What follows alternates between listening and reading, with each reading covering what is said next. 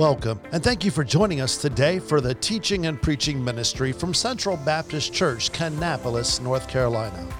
As Senior Pastor Dean Hunter shares from the Bible how to live in a fallen world. The goal of Central Baptist Church is to change the world by teaching the Word of God. Come, let's listen in. 2 Peter chapter 3, thinking about prayer, thinking about our life. Um, because where we're headed's a little, well, it's very tense and very sobering in this text. Um, thinking about prayer, I'm going to lighten us up with this before we go in.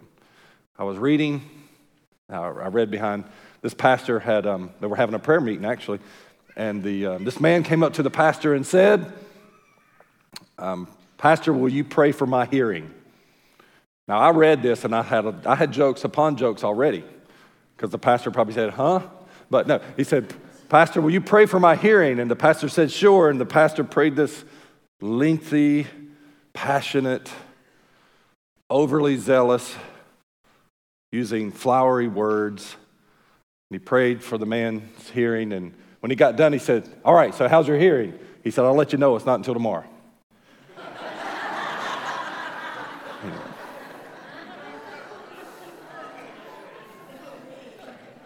Let it register. Help your neighbor. And then let's stand as we read God's holy word. 2 Peter chapter number 3. I apologize, my, my clutch is stripped, so my voice is acting like a 14 year old. And um, that might mean that we get out early. I dreamed last night, I told my wife this. We got out. It was 11:30. we weren't out. This is God knows my heart, and I'm not lying. I was standing right here. This is the dreams I have. I'm standing right here, and I've got my Bible, and I know I'm finishing. And I and I look up, and it's 11:30. Like, we're going to wind down 11:30. This is crazy. And I said something in my sermon that's like, okay, and this is it. And people right here started getting up. People right here start, and started walking out. I said, we're not, that doesn't mean we're done yet. It's just, I'm close and it's 1130. That's probably not any dream to be interpreted as reality, but I did dream it. And um, that may be because the microphone burns up and blows me up on the side or because my throat stops, but we'll see. Some wise soul out there saying, well, you're wasting all your energy yapping right now in your voice. Okay, so let's go. Verse 1. The second epistle or letter, beloved, written to Christians, Peter says, I now write unto you in both which I stir up your pure minds by way of remembrance, that you may be mindful of the words which were spoken before the holy prophets and of the commandment of us, the apostles of the Lord and Savior Knowing this first, church, he's writing to Christians, knowing this first, that there shall come in the last days scoffers, walking after their own lust. And they'll be saying, Where is the promise of his coming? For since the fathers fell asleep, since our forefathers died, everything continues as it was in the beginning of creation. For this they are willingly ignorant of that by the word of the Lord or word of God, the heavens of, were of old, and the earth standing out of the water and in the water, whereby the world that then was, being overflowed with water, perished. But the heavens and the earth, I want you to hear verse 7, because I'm going to elaborate on verse 7 in about an hour. But the heavens and the earth, which are now, what we're living in, the current creation, the current sustained creation, by the same word are kept in store. They're reserved unto fire against the day of judgment and perdition or destruction of the ungodly men. Now, if I forget to say this later, and I probably won't because it's probably the most impactful of this text. God is still in control. He's worthy to be praised and worshiped for any other reason than he's just God. He is sovereign, He is in control. The earth is changing, even though the ungodly scoffers are saying everything's the same way it's always been. It is changing, and it will ultimately, cataclysmically change, and He's in control of it. And what's happening right now, what we can see and what we can't see, are under His control. And the ingredients, if you will, are, in, are stored up and reserved for judgment against the ungodly. So, today in this text, what we're going to look at in preparation for the last days that we've been talking about for a long lot of last days is what is referred to in Scripture as the day of the Lord, the coming day of the Lord. Would you pray with me? Father, thank you for your word. I pray we'll be mindful, we'll be receptive to what you teach us. We won't just be hearers, we'll be doers.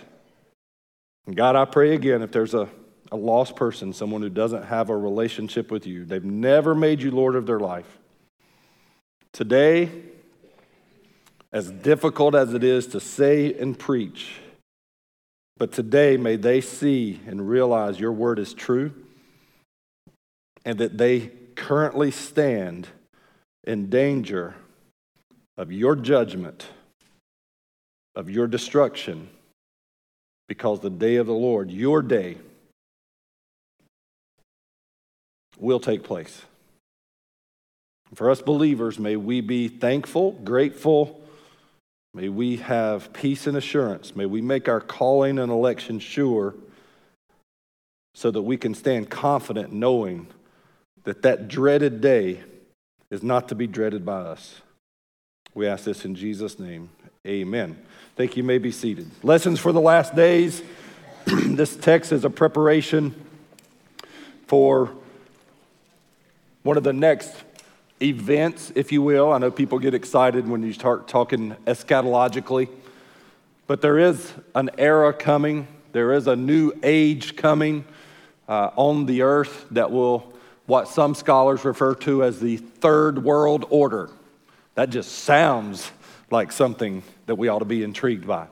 Uh, thinking that way, if you read, so that nobody gets a little off base or thinks I'm out in some um, different religion. When we think about world orders, we think in Scripture, biblically, about the first world order, the second world order, and the third world order to come. Now, I say that, and I know some of you old wrestling fans uh, remember the New World Order. This has nothing to do with any of them at all. But uh, when you think about the first world order, it would be pre flood. Think about the second world order, you think post flood. And then the third world order will be after this day of the Lord that Peter is preparing his readers for. Uh, in, all, in all of those cases, the earth changed. The, the, what we see globally changed and will change. Uh, the earth is quite different than it was pre flood. I've already, I've already dove headfirst into 10 foot deep water without a lifeguard. Because some of you are like, well, you're, you're assuming that there was a flood. Now, certainly no good Christians in here would be thinking that. But somebody is. I can feel it. And I read minds, so I know somebody's thinking it. But for the, for the next few minutes, let's just assume that God's word is true and that all of the fossils that we have found are an indication of a sudden, impactful universal flood Amen. that caused us to be able to do carbon dating. Right. Okay? Just like five of us are we're good, so we're going to go on. What happened to the dinosaurs? Asteroid. No, uh, we don't know. But it might have been the flood. It might have been the atmospheric changes. What we do know, according to Scripture, that's hard for many people to believe is that the world changed, the earth changed post flood because people used to live hundreds of years of age. And now we don't. What happened? Most likely, and this is not just this is just for fun, most likely the atmosphere changed. Because in creation, which is in the text, God created, not just in initial creation, but an orderly creation after initial creation. I'll, I'll cover that in a second. Uh, a firmament, to where basically we lived in uh, an oxygen tank. For a lot of people today, a lot of professional athletes have their own at home, which they get in it and it heals their body quickly. It's not called an oxygen tank, but you, all know what I'm talking about. Hyperbaric chamber, thank you. And so um, I thought oxygen tank might go over better, but hyperbaric chamber. And um, they zip themselves up in it, and it heals their body rapidly so they can be fresh and they can be healthy. And it's almost as if God had created a hyperbaric chamber in creation, and people live to be hundreds, hundreds of years of age. Potentially, that's what happened to the dinosaurs. I don't know. Don't really care. They're cool, but I never was a dinosaur guy getting into them. But something changed after flood, and people quit living long. Dinosaurs and other animals probably were extinct from that. So the earth did change. Maybe that's boring to you, but let me tell you this the earth is going to change again, according to 2 Peter chapter 3. And both of them, both of these changes, all of these world orders, if you will, are under the purview and sovereignty of God even before the foundation of the earth. And we see that in the scripture. In the first couple chapters, Peter is um, encouraging the church to, to know the Word of God, to be ready, all of chapter two, to be ready for false teachers, false preachers, false gospels. And now in chapter three, he kind of turns the page, and this whole chapter, he's warning of the day of the Lord, that it will happen. So, what exactly is the day of the Lord is really a question that ought to be answered. Um, if you look at the Webster Merriam Webster dictionary today in 2022, you look up Day of the Lord and you can't find it. But the original uh, even in the Webster's dictionary, they referred to the day of the Lord as a biblical, uh, eschatological definition. Here's what he says. Uh, by the way, I don't get all my sermons from Webster's, but this, this goes along with it. Merriam Webster says, Old Testament day of the Lord is an eschatological day of judgment bringing final deliverance or doom. New Testament day of the Lord the triumphant day of Christ's return to earth in glory. Let's just say biblically, both of those are true. When, when the day of the Lord happens, there's going to be uh, for us saints a triumphant day of Christ's return. By the way, it's going to be triumphant for him either way. He's king and he's going to rule and reign. We're either going to be on his side or not on his side. But it's also a day of judgment. Literally, this day speaks of an era, speaks of a time frame. A lot's going to happen in a day. Matter of fact, if you follow along in the text, um, I'll stop there because I'll, I'll get off track, so I won't. It's an era of time. In the Old Testament, if you're an Old Testament scholar, you'll see often that day of the Lord is even mentioned or day of judgment is mentioned in the Old Testament because Israel often was warned by God that the day of the Lord is ahead. They, were, they weren't being told about the second coming of Jesus, they were talking about a day of judgment. Uh, Babylonian captivity, Isaiah warned through prophetic um, messages Israel, you better repent. You better get back to God because the day of the Lord is at hand. The day of the Lord, the day of judgment is coming. In 2 Peter chapter 3, a couple verses ahead, in verse 10, he says, But the day of the Lord will come. You know this passage most likely. As a thief in the night. Now, I know there's some people that are just itching for me to get into a timeline. That's not what's going to happen today. All right? Um, so just get over that.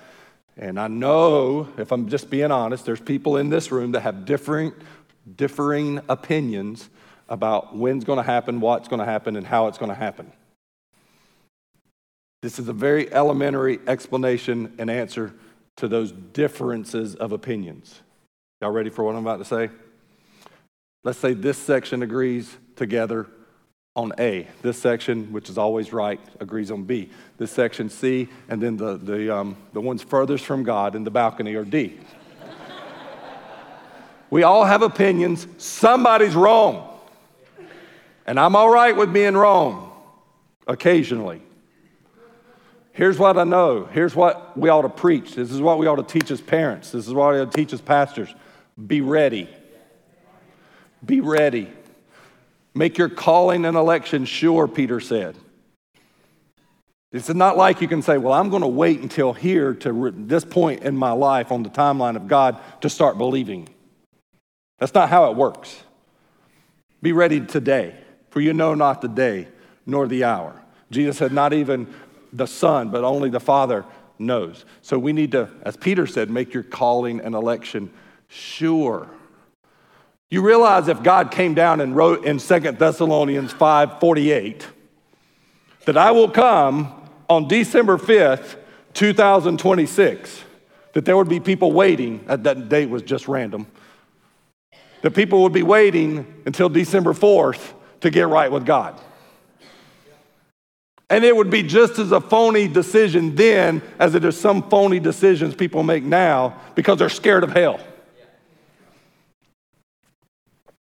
But the day of the Lord is coming as a thief in the night.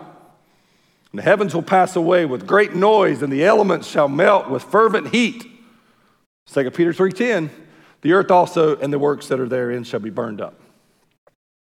Paul, uh, sorry, Peter in Acts chapter 2, when he's preaching that Pentecost sermon, he refers to the day of the Lord.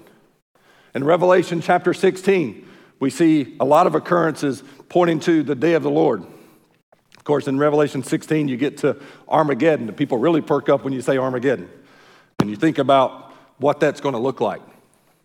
I've been to the Valley of Armageddon. Some of us have been there, the Valley of Armageddon, and you see uh, visually what's going to take place. And it's almost as if God created that valley for the day of the Battle of Armageddon. And I think maybe He did, where it's God's side against the ungodly, the day of judgment the day of the Lord. When that happens, there will be no question who is king and who is sovereign and who is in control.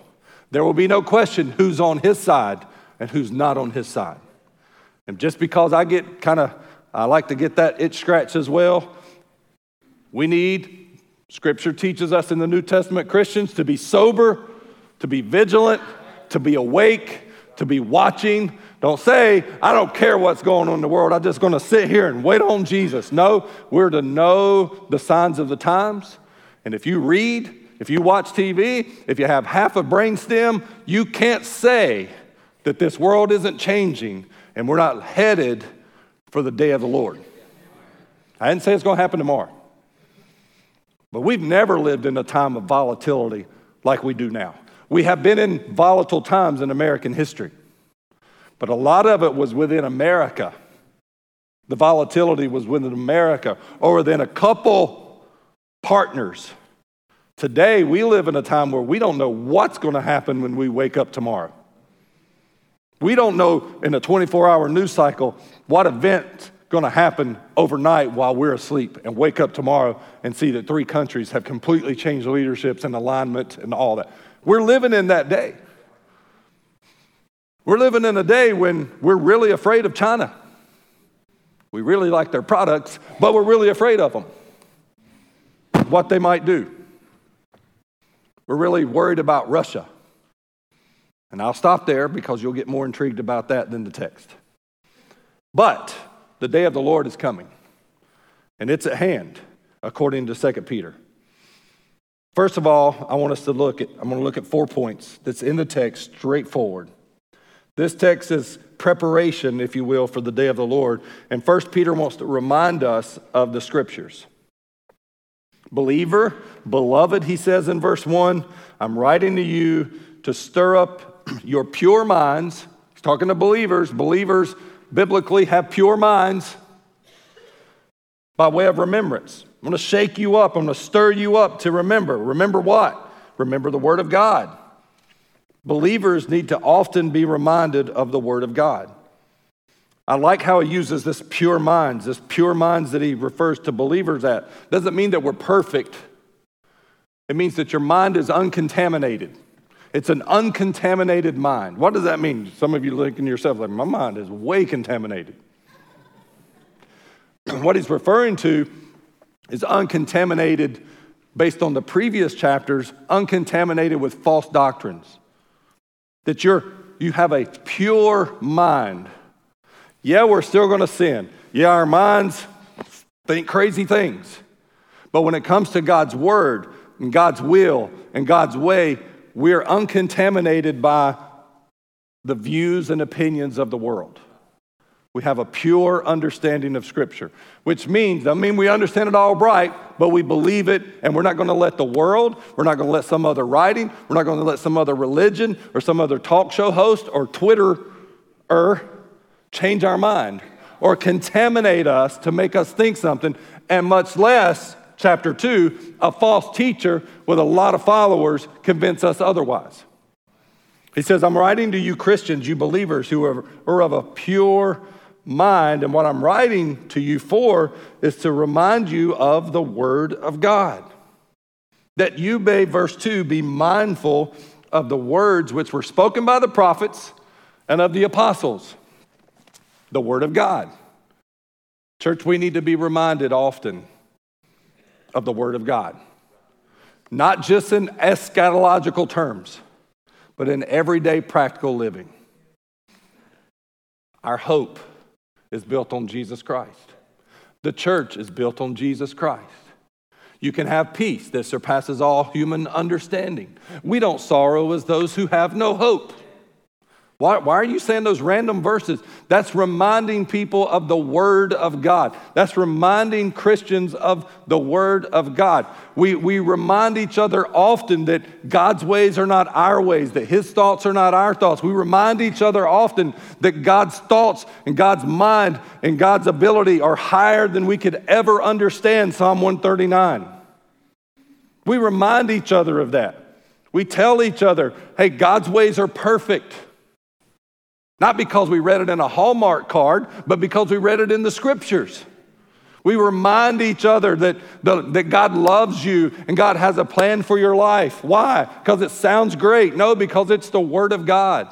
We remind people that God loves you and His thoughts toward you are precious, valuable, that He loved you so much that He sent Jesus to pay the price for your sin. Why? Because He loves you, because His grace is sufficient, because His mercy is inexplicable. We remind people of that.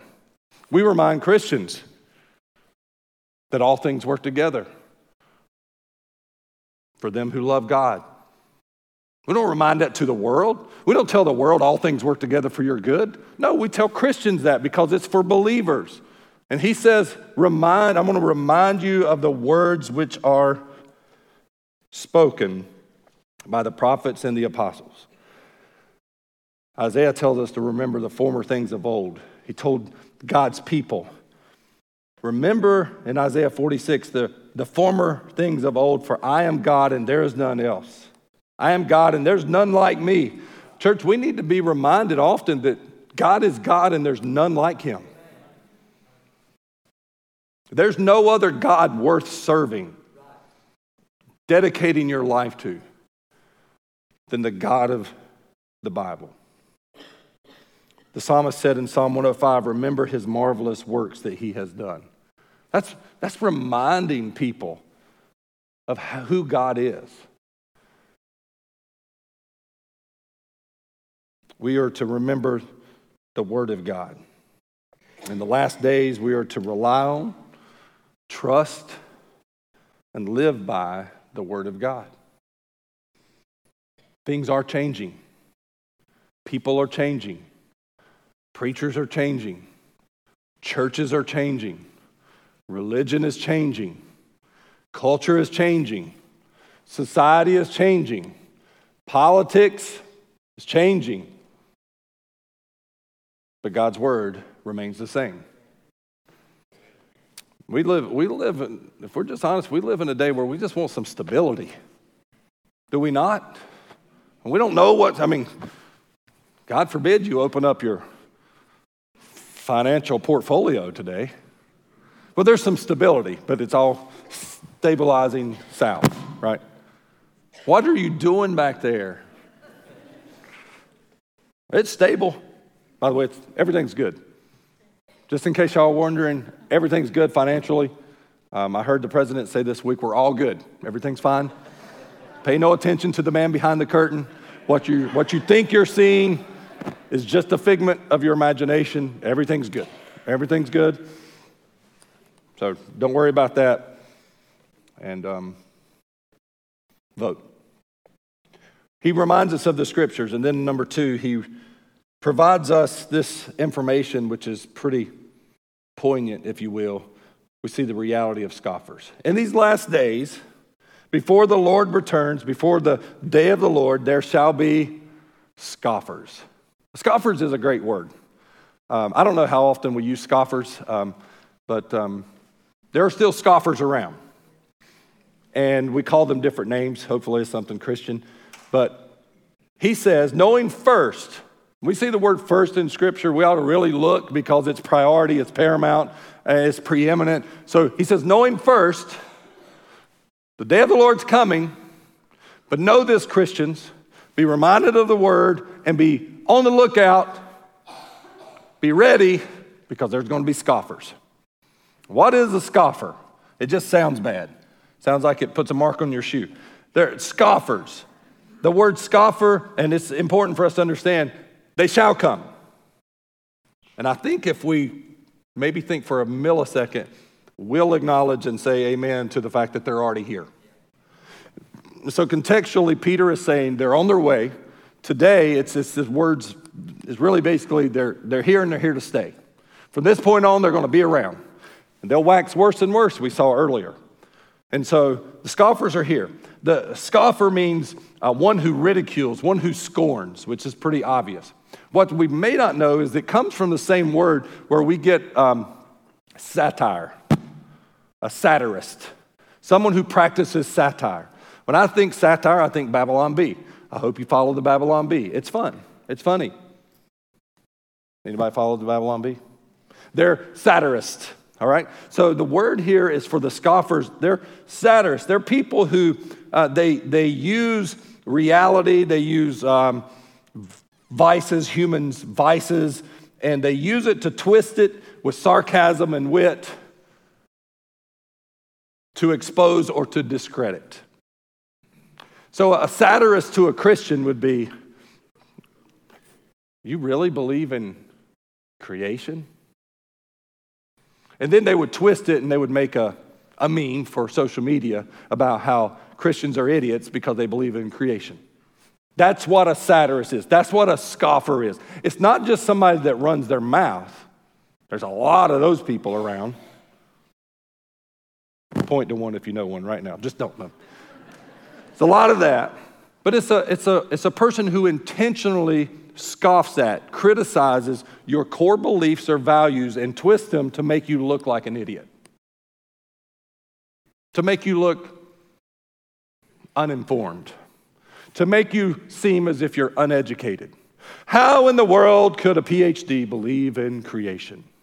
How could someone with your education believe that God just spoke things into existence? I always like to be the satirist that says, How could you believe that matter and energy just existed without a creator and exploded into this beautiful world. Because I'm a satirist by nature, it's in my DNA, it's a curse. That's what they do. They scoff at what we believe. Now, listen, it's not that they scoff at something we made up, they scoff at what we believe that comes from the Word of God. Don't get upset if somebody criticizes you for your goofy beliefs that are your own opinions. We're talking about people who scoff at us because we believe the Word of God. Surely you don't believe in creation. Surely you don't believe in a universal flood. Surely you don't believe that Methuselah lived to be 900 plus years old. Surely you don't believe in the Tower of Babel? That's a pretty important deal. Surely you don't believe that Jesus was born of a virgin, that he was born sinless, an immaculate conception. Surely you don't believe in the Trinity, three in one. Surely you don't believe in a bodily resurrection of Jesus after he really died. Surely you don't believe that he ascended into heaven. You see where I'm going with this? Surely you can't believe that there's only one way to heaven.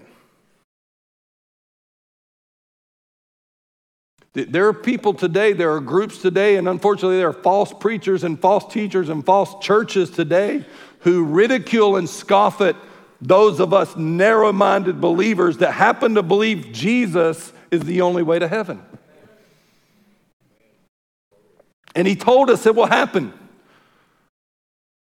And it's happening in these last days. But contextually, we get to the point where they say, Surely you don't believe that Jesus is coming back. Do we not live in a day to where it seems like the world scoffs at the potential of a reality that Jesus is coming again? For if people believed it, we'd have quite a different culture, quite a different society.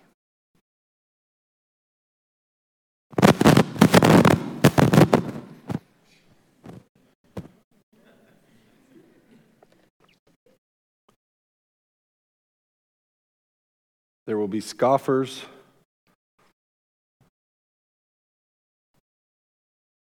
among us. The question would be why would they do this? The answer is simple they walk after their own lusts, their own selfish desires. That's what it says in the text.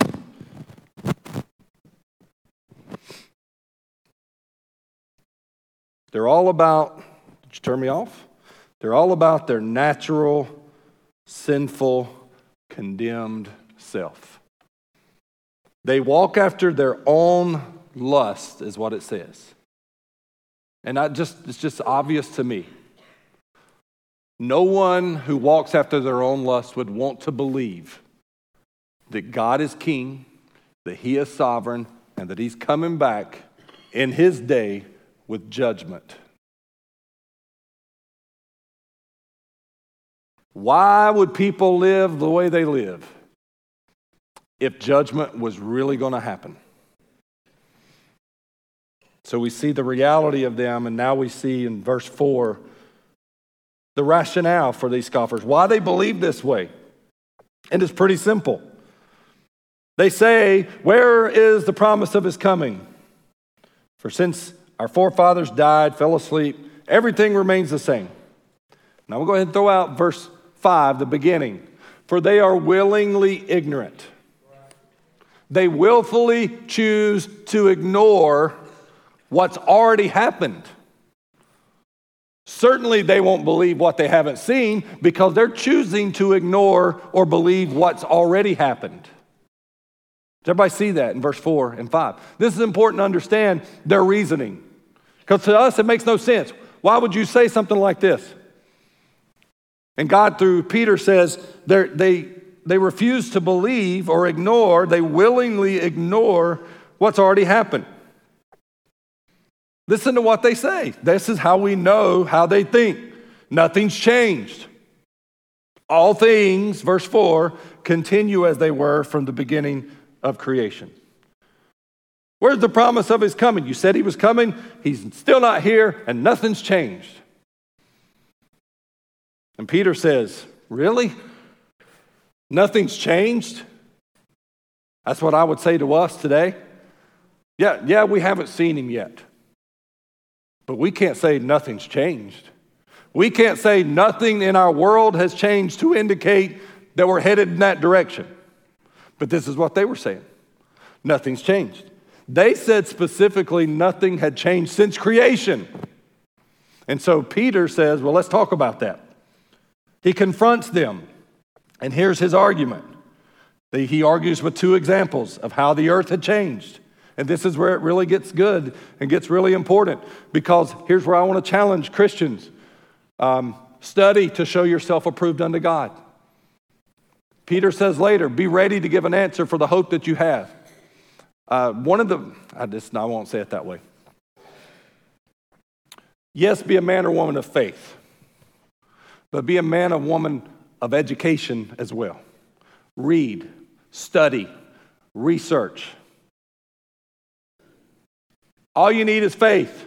Right. I understand that. But I think of somebody like Ken Ham. The impact that Ken Ham has had on the world. An educated PhD who knows more and has forgotten more than most of us could collectively know together, who argues and debates against people, scoffers. So the scoffers have educated people. Why shouldn't we have educated people? And so know why you believe. Students, students, it's all right to go to college, but you got to know what you believe. It's all right to get education, but you don't forget what they can't teach you.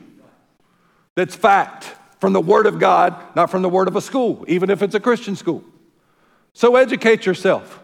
Ask good questions. Think and allow the Holy Spirit to work in your heart and be a defender of the faith. Not just a blind leader. Well, that's what my preacher said. And speak up for him.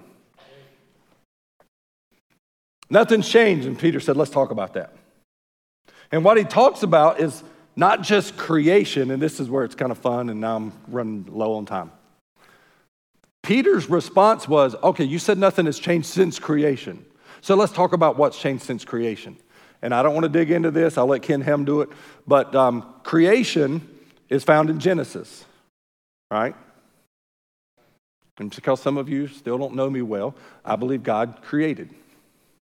I believe God created in literal days. It's not even in my handkerchief. I don't even know what that is. Are you running the sound now?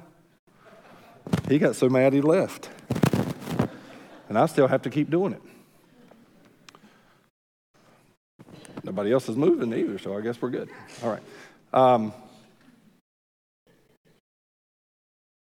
God created, and when you look in Genesis chapter 1, I believe God literally created ex nihilo, something out of nothing. He spoke it into existence, fiat. I believe that. At least that's just the word of God teaches. But in verse 1, chapter 1 of verse 6, listen, you don't have to turn there. God said, Let there be a firmament in the midst of the waters. I don't want to, I don't want to mess you up, but it's as if creation um, and the earth was created from water. Not, waters were divided. So there was an initial creation, and then God created heaven and earth together, and then God created land. He separated the waters, is what chapter 1, verse 6 says. And what he did was he separated, he divided the waters from the waters, verse 6. And God made the firmament, this um, sack above us full of water, and divided the waters which were under the firmament from the waters which are above the firmament. And it was so. And God, God called the firmament heaven, and the evening and the morning were second day. And God said, Let the waters under the heaven be gathered together unto one place, and let the dry land appear. That's us. And it was so. And God called the dry land earth, and the gathering together of the waters called the seas. And God said that it was good. So God, after initial creation, separated waters from waters. Here we have land. Y'all with me? Waters above and waters below. That's what God did in chapter 1 of Genesis during creation. So God, so Peter uses that as an example. Hey, something changed since creation. God created and then he changed. It's, a, it's an organization that God created order. This is in creation. But these scoffers said, nothing's changed since creation. Well, Peter gives a pretty easy example. Yeah, God changed from the very beginning. He created and then he created. Then he continued to create. Every day he created more and it changed. Then he says, What about the flood? And he ties the two together. And this is where he goes into the last point, which we'll end on shortly. In God's creation, He created a situation for judgment. That's what the text says. What was God's first judgment to change the first world order? A flood. And Peter says, Hey, you scoffers, yeah, God changed. Creation has changed. He divided the waters, He created land, He had an above and He had below. And then what about the flood, which changed everything in creation? But you said God hadn't changed anything. Nothing had changed since creation. In verse 7, chapter 11, chapter 7, verse 11 of Genesis, in the 600 year of Noah's life, in the second month, the 17th day of the month, the same day were all the fountains of the great deep broken up, and the windows of the heavens were open. What God created in creation was preparation for his flood to change his creation. If you don't see anything in 2 Peter chapter 3 is God's in control. God has a plan. And even in his creation, he created the ability for a universal cataclysmic flood to destroy, to judge unbelievers. No, don't you let the cartoons and your pictures on your wall fool you. This was not a rain event. The flood was not a heavy downpour. The flood was a, not only a heavy downpour times a billion, the flood came from below and above. The fountains of the deep, which God had separated, came from below, and the firmament burst from above. So when people start to say, uh, try to figure out, well, how did this happen? How did this happen? They're not thinking biblically, they're thinking of a heavy downpour. People start talking about the Grand Canyon and all these things. Well, how did just a heavy rain for 20 days or 150 days do this? It was more than just a heavy rain for 150 days. Right. God in His creation made it possible. He's in control, He's sovereign. He countered them with creation and the flood. So we see the reality of scoffers, we see their rationale, and last, in verse 7, we see the reservation for scoffers. I'm going to make this real simple. The text is pretty clear. In the same way that God created for judgment on unbelievers, our current creation exists with the potential and the promise of judgment for unbelievers. The heavens and earth, which are now by the same word, how was the word, how was the world created? By the word of God. God said, let, and it happened to speak into existence. Fiat. God spoke earth into existence. Well, evolution, the more I think about evolution, the more it makes sense. Well, you got to always go back to where the stuff came from. Well, there was a pond that got struck by lightning. Stop. Where'd the pond come from? It's one of the classics. There was a water mass that got struck by lightning. Where'd the water come from? Where'd the lightning come from? In the same way that God, by His word, created the earth with the means of destruction by water. Verse 7 says, He has continued to sustain creation today, the heavens and earth, which are now, that's us, are sustained by the Word of God, Colossians chapter 1. Everything consists through Him, Christ. He is the incarnate Word. Everything that's in place today is being held by Jesus in consistency. Colossians 1:17.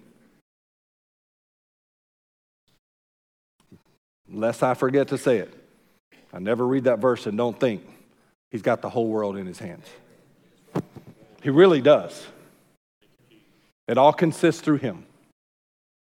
And Peter says, The heavens and earth, which are now by the same word, are kept in store, reserved for, they're held, reserved for what? Reserved unto fire against the day of judgment and perdition, destruction of ungodly men. Church, if I don't If you don't hear anything, you hear, you understand in this text, God is sovereign, He is in control, and He has a plan. It may seem out of control. This world, not just America, may seem out of control, but He's at the wheel. And nothing has happened, and nothing will happen apart from His knowledge and His sovereignty. And what's happening right now, even though we can't see it, science has. What, what the Word of God is saying, this speaks. Kids, teenagers, listen. God's Word is true. God is creator. God is sustainer. And He has a plan. And what even science tells us now, Scripture confirms. It ought to be the other way around. Science confirms what, what Scripture has told us. What do you mean? Where are you going? Right now, this verse says, let me remind you, by the same word, the word of God, things are being reserved, creation is reserved, the heavens and earth are reserved. They are stored up unto fire against the day of judgment. Judgment will come, and judgment will be by fire. First by water, next by fire. The third world order, when we look uh, chronologically, if you will, at the timeline of the world, the earth, you'll see a new world order after the day of the Lord. This day will end. This day of grace, this era of grace, this dispensation of grace will end. There will be judgment on the earth by fire. Right now, I've never been there, but scientists tell us that at the core of the earth is a boiling, this, scientists tell us this. The core of the earth is a boiling, liquid, lava like fire at over 12,000 degrees Fahrenheit. Oh, I didn't know I was coming for this. Scientists tell us that. Above us are innumerable stars, planets, asteroids, and atomic matter. Both of them are separated by about 10 miles of crust of the earth that you and I live on. All of that confirmed by science.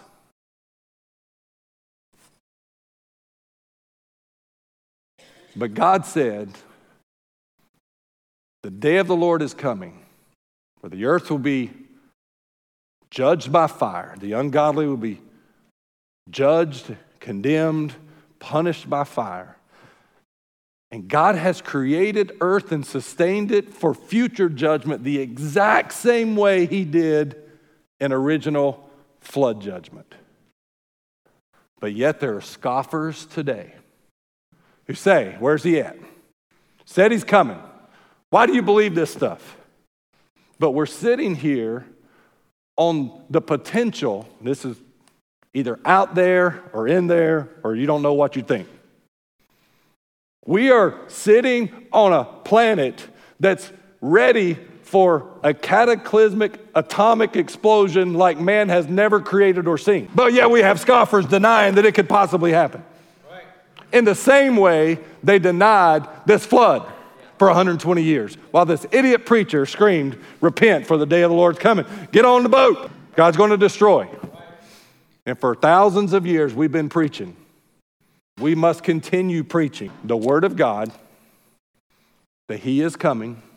The day of the Lord is at hand, and you better be ready. You better be prepared. That's why we do what we do. That's why we preach the gospel. That's why we're unbothered by scoffers.